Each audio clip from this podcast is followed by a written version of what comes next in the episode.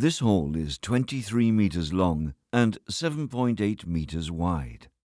There are 16 works of art in this space, including carvings, sculptures, paintings, and the video installation you are now in front of.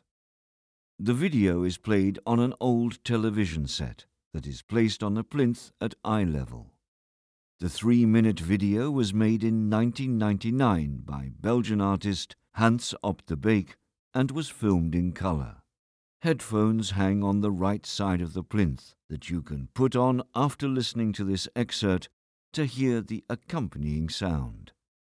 The video shows the interior of a cafe with identical chairs and tables. The camera is aimed at a man and a woman facing each other at a table. You can see the woman's face. The man has his back to us.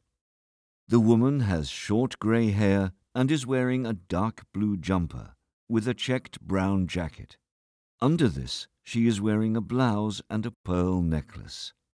The man has short black hair. He's balding at the back of his head. He's wearing a dark grey suit. This is presumably an older couple aged around 70.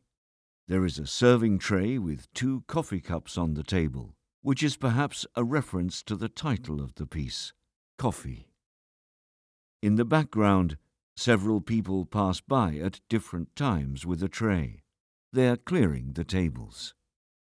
The couple faces each other in silence and only look at one another occasionally.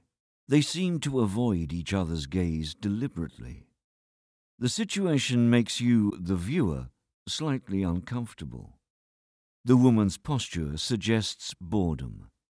She sips her coffee, looks at the people in the cafe, and occasionally looks at her watch. The man's posture is also passive.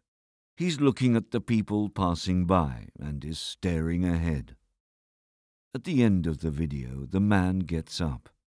The woman makes a gesture that they are leaving, after which the couple exits the cafe together.